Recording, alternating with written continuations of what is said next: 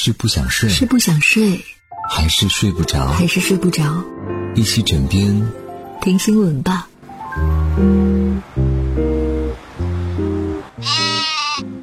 Hello，你好，我是婷婷。今天继续用五分钟和你聊聊身边事。经常用脑，多喝六个核桃，这句广告语大家都不陌生吧？至于六个核桃到底补不补脑，也没有多少人真去计较。但浙江台州的张先生却为此较了真，六个核桃他不补脑呀。为此，他将超市和生产商都告上了法庭，要求超市方和生产商退还货款，并赔偿经济损失一千元。网友纷纷表示，他做了我们一直想做但不敢下手的事儿。结果你猜怎么着？法院公开宣判，驳回张先生的诉讼请求，认为证据不足，不予支持。这就尴尬了。有人说法院判决没毛病，张先生喝了六个核桃，确实补了脑。他能想出告厂家，说明喝后起了作用呀。知道核桃不补脑，说明六个核桃挺补脑的。一般会去喝六个核桃的人，确实需要补一下脑。你关心他补不补脑，我只关心他是不是真有六个核桃。从不做广告宣传，从不上市融资，曾经是老干妈品牌引以为傲的原则。不过，眼下的老干妈也让网友惊呼：“你变了！不仅会说英语，还变成了一个少女。”近日，一则拧开干妈的广告视频在网络中流传。视频中的老干妈由一年轻女子饰演，夸张的舞蹈和音乐配上魔性的台词，引起了广泛关注。早在去年，老干妈已经多次尝试新型营销方式。二零一八年九月，春夏纽约时装周上，以红色为底色、胸口印有陶华碧头像的卫衣亮相 T 台。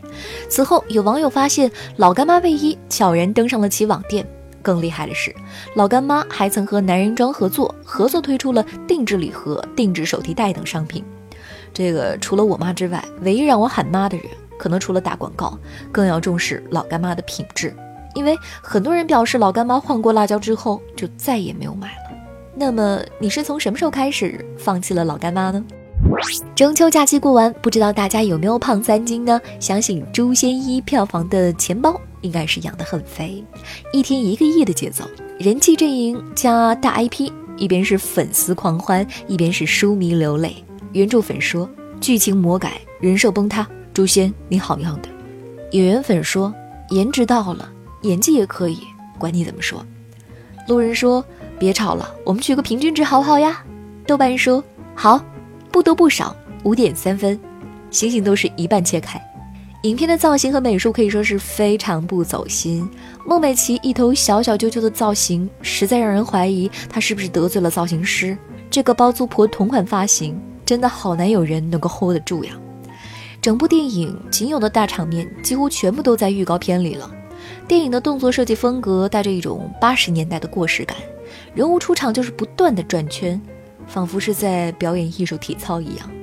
拜托，这是仙侠片，不是杂技舞蹈哟。看完《诛仙一》，我甚至开始有点心疼《上海堡垒》。这电影其实挺好的，就是上映早。中国篮球世界杯落下帷幕，已经过去好几天了。对于战绩一塌糊涂的中国男篮来说，注定会是难以平静的一个夏天。央视直接点名批评郭艾伦、周琦、王哲林不具备与世界强队对抗的实力。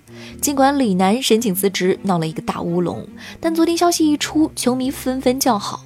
毫无疑问，周琦、郭艾伦、李楠几乎被认为是此次中国男篮溃败的三大罪人。那么，篮球世界杯之后，三个人都干了一些什么呢？李楠一如既往的工作，周琦各种游玩，郭艾伦饭都吃不下。今年男篮世界杯赛场上，周琦的糟糕表现遭到外界诟病，对阵波兰的关键失误也被不断放大。赛后，周琦的百度百科词条曾被网友改成“波兰篮球运动员”。